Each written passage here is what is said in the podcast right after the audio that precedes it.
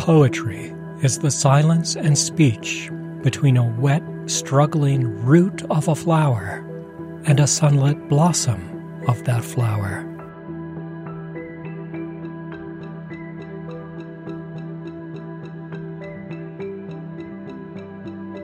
Poetry is a phantom script telling how rainbows are made and why they go away. Carl Sandburg. This is The Phantom Script, a poetry reading podcast.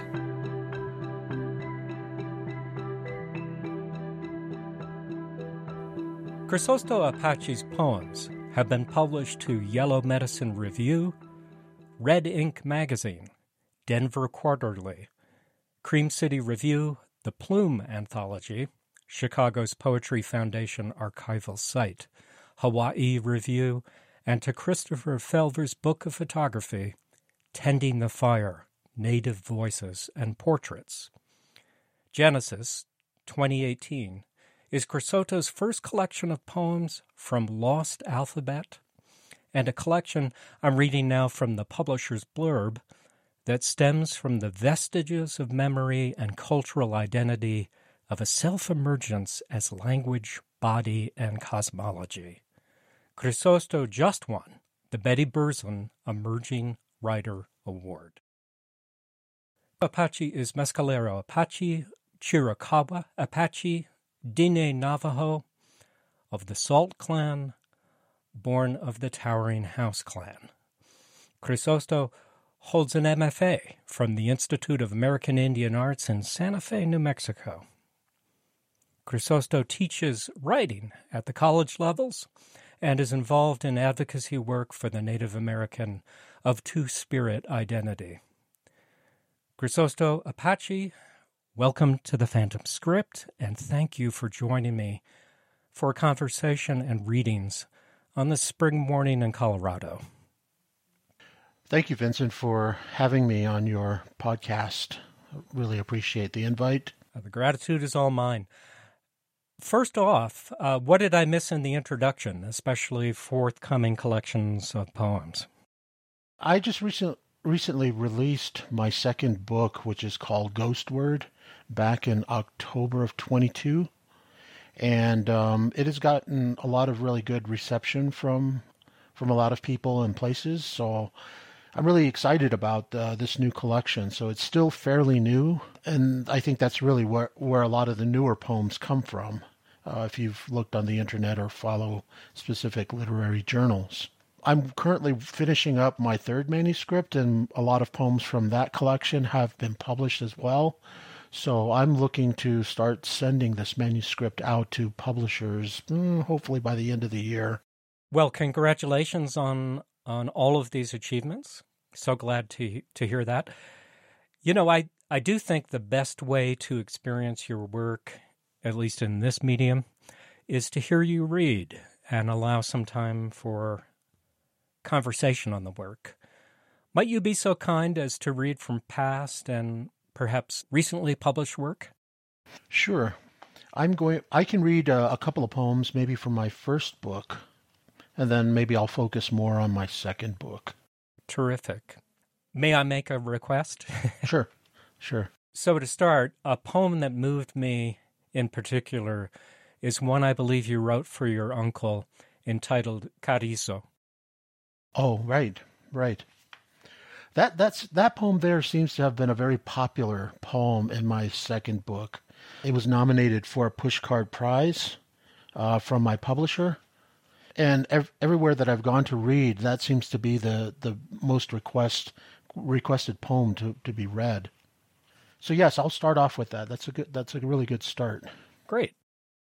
Uh, number twelve, Carrizo, for E. DeClugy. Quote: The submarines inside was dim. Unquote. R. Akutagawa, number twelve, Naval Base.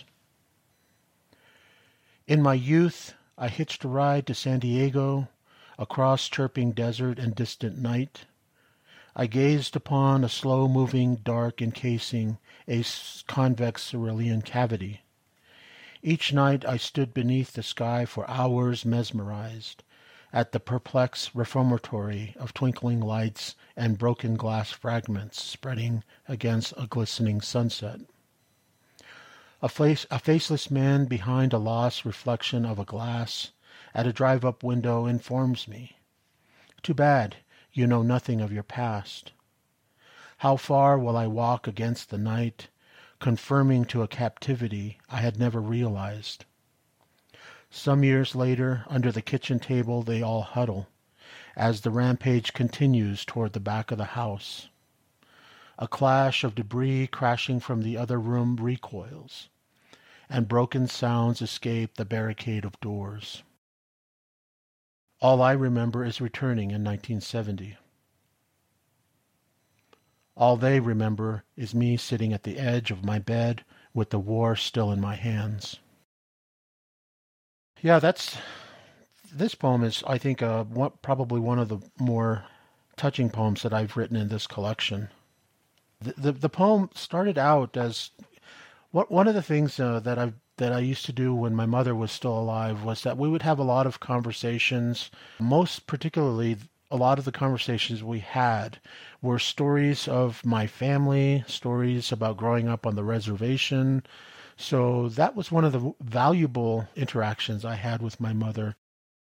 And she told me the story once about my uncle because he did did service in the military and also was uh, was a person that had gone to Vietnam. So she told me that you know he was a very you know vibrant person and, and a person that was that was always very happy and you know funny, like to laugh and all of that. He went to Vietnam and then when he came back, I, she says that he was never the same one of the things that uh, she experienced when they were young was that anytime that she would stay at my uncle's house, he would sometimes experience flashbacks.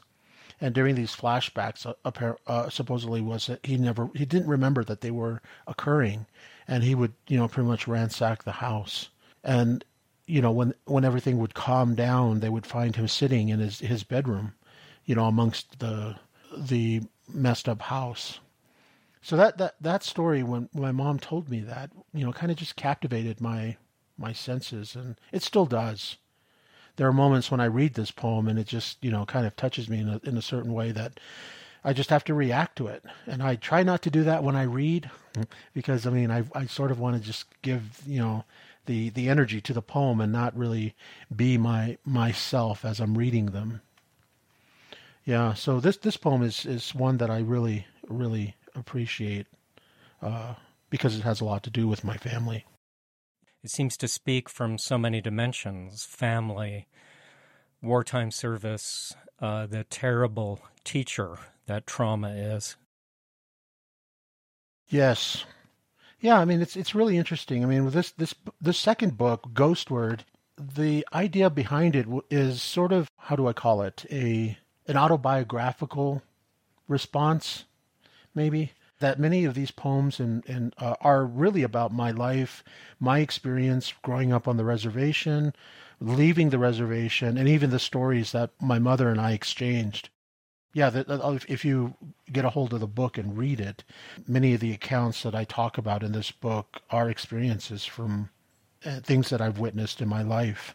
My second book, Ghost Word, is interestingly. I mean, I I uh, did I was invited to talk to a class back at IAIA virtually and was discussing my latest book. And, it, you know, it's very interesting. The students, one of the questions that they asked me was how I started or what influenced me or, or uh, inspired me to put this latest collection together. And the book that uh, is a, a response to a 1920s modernist Japanese writer by the name of Ryunosuke Akutagawa, responding to his last manuscript, A Fool's Life. Tragically, Akutagawa committed suicide, and it was during that suicide that he wrote A Fool's Life and left it uh, as a manuscript for his publisher to discover with uh, with a note. So it was the note that got me thinking about what goes into a collection and what mindset a person has to go through to put a collection together. So this book came out of that concept of response to Akutagawa's last manuscript, and in that manuscript he had uh, written 51 entries, and they're very short. They're like short stories or vignettes. Uh, but I used that model to to begin writing uh, this second book of mine. That's very interesting. I often wonder what goes into a poet's choice for a collection, whether they they necessarily need to be curated around uh, common themes. Yeah, I mean this this particular, like I said, this book is, has been with me for quite a long time. Uh, when I first entered college uh, back in the early '90s, uh, I became a student of, of, Arthur Sze. He Arthur Sze was one of it was the person who introduced me to Akutagawa's work. Uh, he gave us the the book, uh, a carbon copy of the book, for one of his classes, and I read through that. At first, it it didn't really like resonate with me, but I carried that carbon copy for quite some time, and then after years, it started to really speak to me. And I, uh, like I said, it was that opening note that he left for his publisher that really struck a note inside me. And then I began to understand what that whole collection was about because uh, it seems like, you know, he, after figuring out who Akutagawa was, I started to find out more information on him and also started to, to seek out stories that he had written.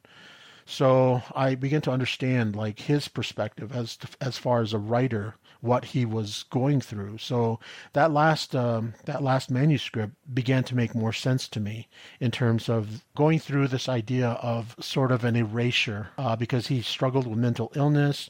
He never really believed that his stories were good enough even though that they were widely accepted and published. A filmmaker turned two of his stories into films, and so he, I guess, you know, just did never feel like he was his work was good enough. So this idea of slowly disappearing during his his lifetime was an idea that I kind of worked with in the sense that my book rather than you know disappearing it was it was seeking for a sense of belonging. Yeah so uh, that book i mean his his manuscript akutagawa's manuscript is is heavily tied to this book. That's uh, that's beautiful, and I will uh, be sure to make reference to that in our social sites as we uh, promote this this episode.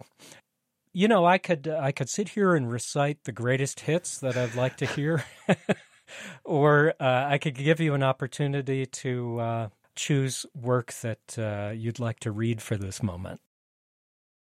I know we said that, that we'd focus maybe on my new newest book, but I maybe think I'll read one or two poems from my first book just to sort of mix it up a little bit. And and please remind us of the title. My first book is called Genesis Redacted. There's a line that struck through the title. The reason why I did that was not to confuse it with the biblical uh, reference in the title, the idea of Genesis being one of the books in, in, in the Bible. So I redacted it so that I could kind of empower, you know, this sense of of emergence my first book was sort of investigating who I was as a person. So there was a lot of experimentation. The experimentation of the book was kind of what my life was like. My whole life, I always felt like I'm just kind of experimenting with everything because everything felt new to me. The book, again, relies on conversations I had with my mother, but this particular book was influenced by a conversation I had with my mother about while she was carrying me during the nine months uh, before I was born. So the thread of the book has these nine sections of the different places where my mother had lived or had gone. And she spent mo- most of that time on my father's reservation, which is probably like 30 miles uh, west of Albuquerque, small town on the reservation called Tohajiilee the name, uh, the the meaning behind that name is sort of like where the water originates. And I finally figured out why that was called that because, uh, and I remember this as a as a child visiting my father, is that there was a well on that reservation that a lot of the people who resided there would go and and get their water from because there was no plumbing in on that reservation. So that's a little bit of the background behind my first collection. So I'm going to read the, the final entry for the nine month thread. Once again, a full moon positions itself between the earth and sun absorbing all the glory of his rays, emulating. Satellite launches for the first time into Earth's orbit, and one lunar capsule plunges into the sea. Life emerges. Gul'i, my birth, August 1, 1971 to August 7, 1971. Emergent emanation from birth, like a cossid lamb.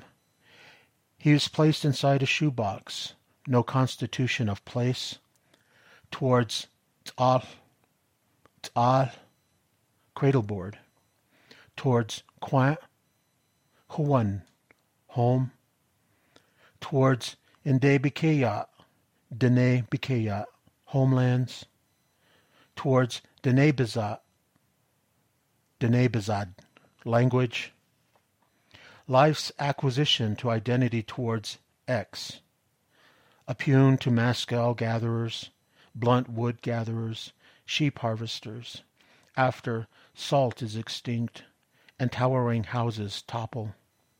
A return to origin, beginning, center fire, home, whirling. Dennis Agu, August, says everything ripens. 1971, Da'askedan Adajindi. Um, the last phrase of that poem uh, translates into uh, it was always said from the very beginning. So that last poem, it, you know, these these threads in my first book uh, that emphasizes the nine months, I kind of juxtapose something that was occurring during that month and where my mom was at in that very specific place. So it's kind of interesting because I did some research going back to 1970 and 1971, and during the the uh, month of August in 1971, there was they did a, a, lunar launch, and then the satellite that they sent out was was like the first satellite or something like that. And then uh, once they, did the the lunar launch, the lunar launch came back to Earth and and went into the sea. So the you know this idea of like doing research and finding out what was occurring during the nine months that I that my mother was carrying me was kind of interesting what I found out is that there was a lot of n- atomic nuclear blast testing happening, and then there was also a lot of exploration of of space and going to the moon and such. Yeah, so I thought that was interesting that there was a huge tie to like space, to nuclear energy, my coming into being. I don't know. I, I found that kind of interesting. Crisosto, one of the things that I find very interesting in this work is how birth is is looked at as a singular moment, as though we were originated all at once, and I find that to be a context that's really interesting to carry through the poem. And what's going on around the persons involved in your origination in the universe. It's a very interesting perspective.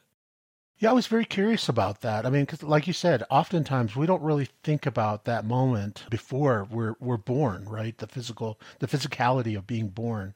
But there's a history that happens before that moment of birth, and I was very curious. And and why I was curious is that going back through time, I come from like a very specific lineage of people, and you know, tracing myself through that, and I don't know if it's if it's coincidence or even purpose that you know I'm I'm specifically here at this moment in time. So a lot a lot of the ideas that I've kind of thought about and and sort of uh, investigated was this idea of place, this movement through place, and how how much I mean how how are we as people cognizant of the environments that we consistently move through and have moved through. One of the reasons it resonates with me is my parents, when they were of this world and the universe, would uh, tell my origin story in the setting of the Cuban Missile Crisis, which was oh wow surrounding my birth and the birth of my first daughter occurred around the time of the uh, uh, the first Iraq War. So these these are meaningful and become part of our stories. Thank you for sharing that. Oh, for sure. I might ask for another one here. I just uh, love the sounds in this poem. Do you have laughter available to read? Yes, Yeah, that was that was another interesting story. you know, uh, Native American people are known for telling stories, right? The idea of the oratory behind uh, how stories get passed on from generation to generation. This story, this this particular poem, it came about because my mom was telling me a coyote story, but it was all in Apache, and the story that she was telling me was funny in Apache, but then when she started translating that to me it, it was uh, it, it was kind of sad because the translation didn't really happen or come across because English is such a weird, you know, transition of language. And when coyotes are, stories are told, uh, there there is humor uh, interjected into the story, but uh, because you know it doesn't translate very well into English, it loses a lot of that that effect of of humor and humor is one of those things that a lot of Native American uh, communities use, you know, to uh, uh, as as a form of morality or or def- defining morality, because they poke fun at the at the mistakes of of of people and make it kind of a, a learning lesson as opposed to you know giving consequence or something like that. So this is this was one story about coyote and duck. So I'll I'll go ahead and read that. Number 42, laughter. Quote, These words of two, three years ago returned, unquote. R. Akutagawa, number 42, Laughter of the Gods. One day, Coyote sees Duck walking her ducklings. Coyote asks her how she keeps them in a straight line.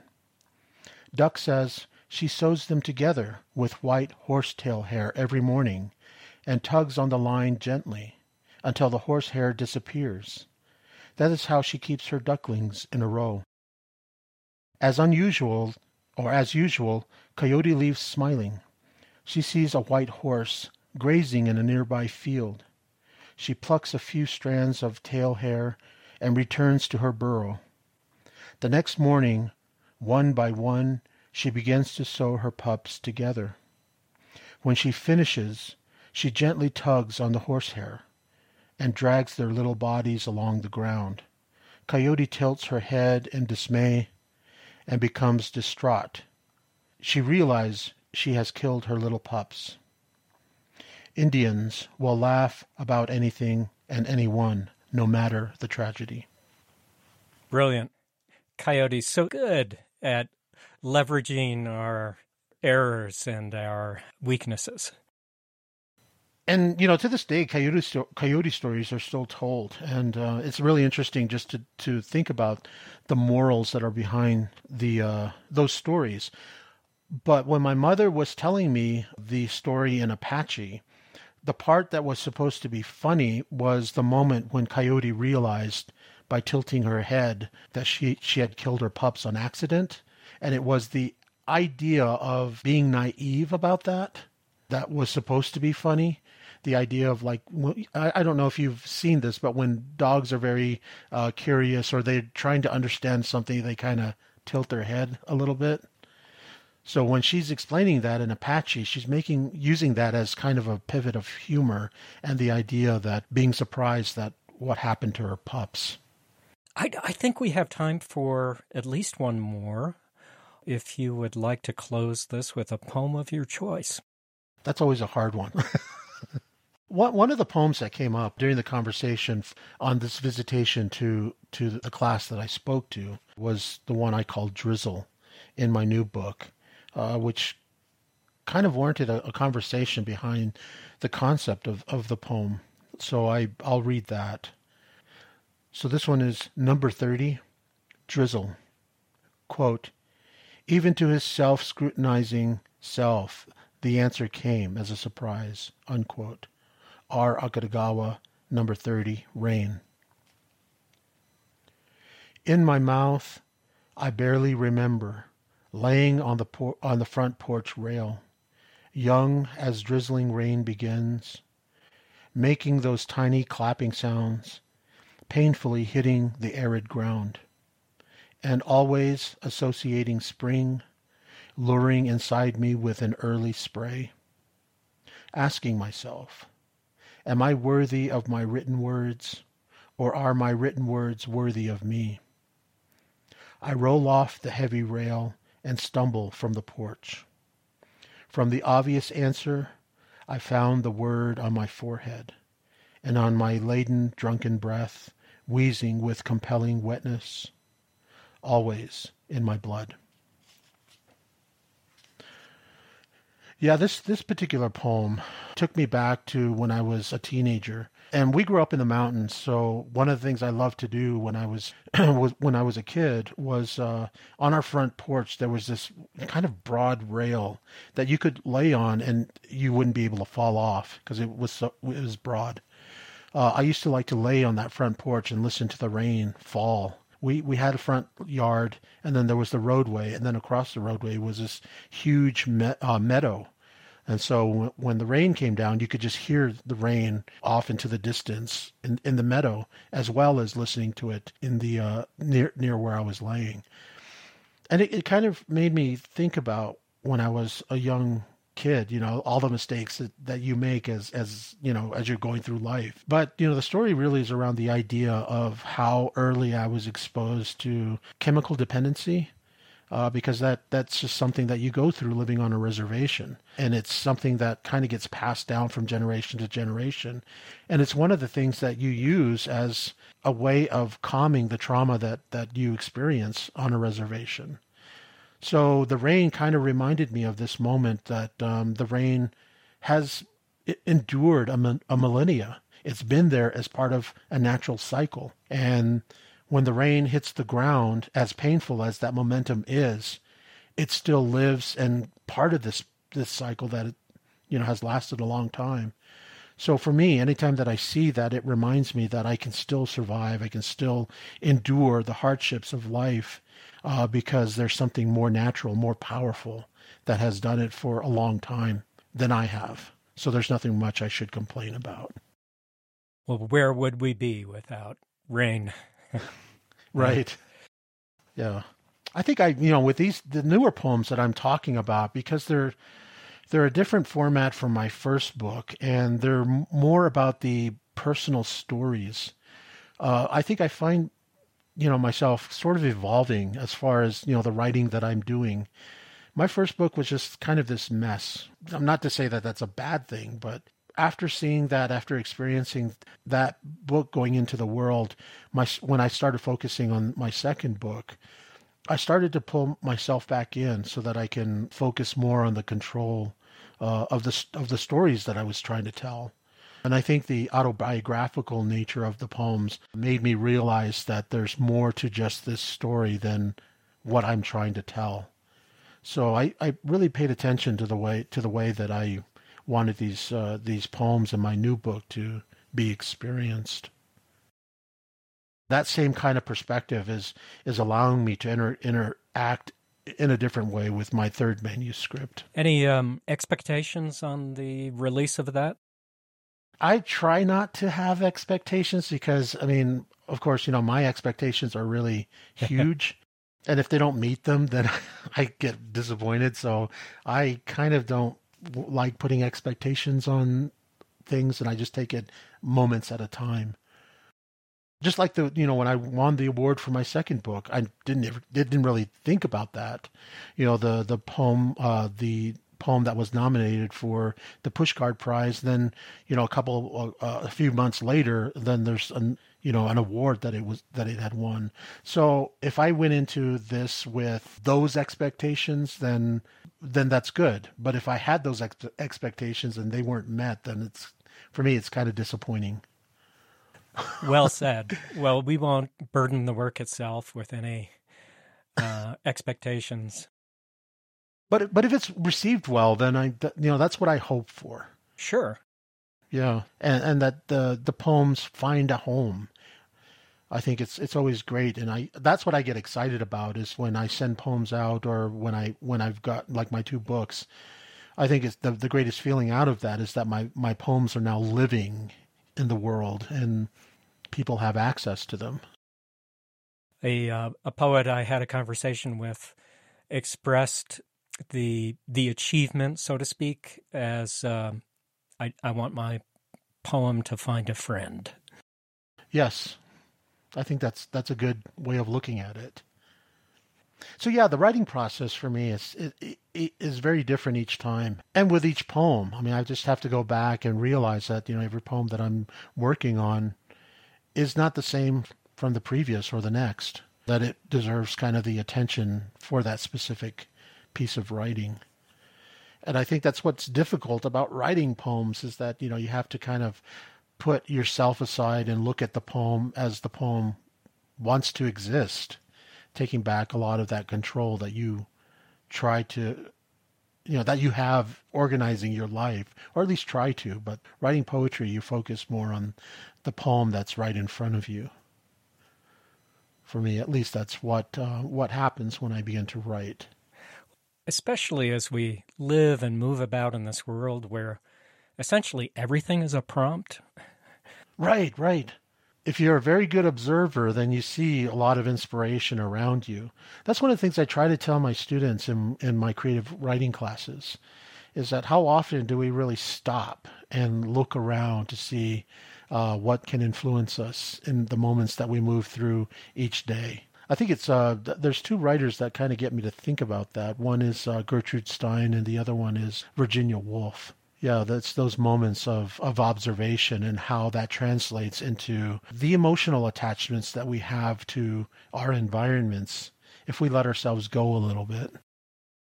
Perhaps if you have time, one more? Sure. Thanks. Here's one that uh, that I wrote for my father. This one is called Sleep for my father Alfred. Quote, but as long as there was darkness, he believed in light that went with it. Unquote. R. Akutagawa, Cogwheels, number 5, Shako.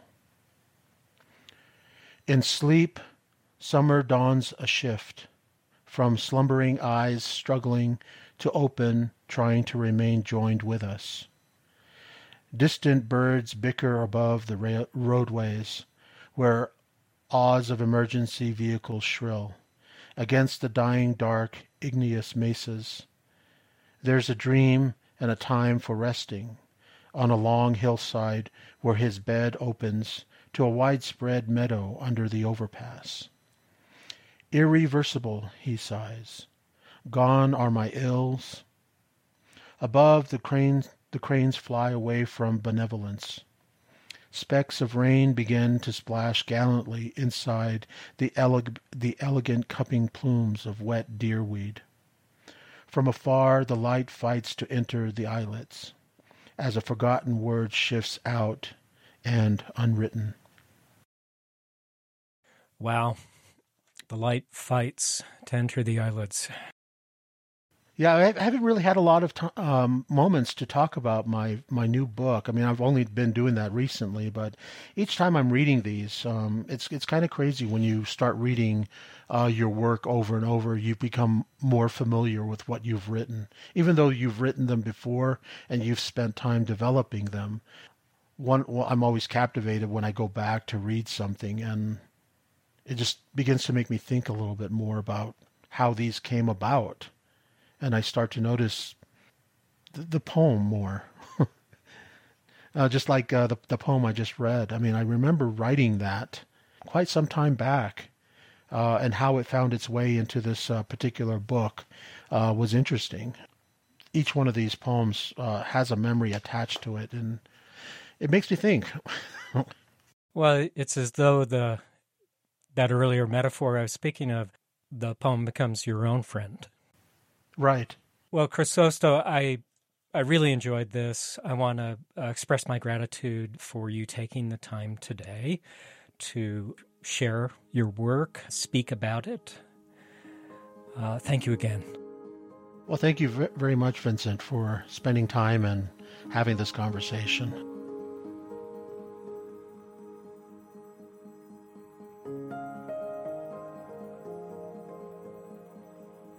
Crisosto Apache's latest collection of poetry, Ghost Word, is available from Gnashing Teeth Publishing. Find out more by visiting gnashingteethpublishing.com forward slash books forward slash ghostword. An inspiration found in the work Akutagawa's A Fool's Life from 1927 is still in print. We'll add links, including destinations for sampling Apache's work, on our Facebook page, The Phantom Script, a poetry reading podcast. Find more episodes at shows.acast.com forward slash the hyphen phantom hyphen script or wherever you find and subscribe to podcasts, including Apple, Google, and Spotify. April is National Poetry Month, so we'll be back before the month is over with a selection of classic poems. Then, more poetry and conversations in May. Join us again, won't you?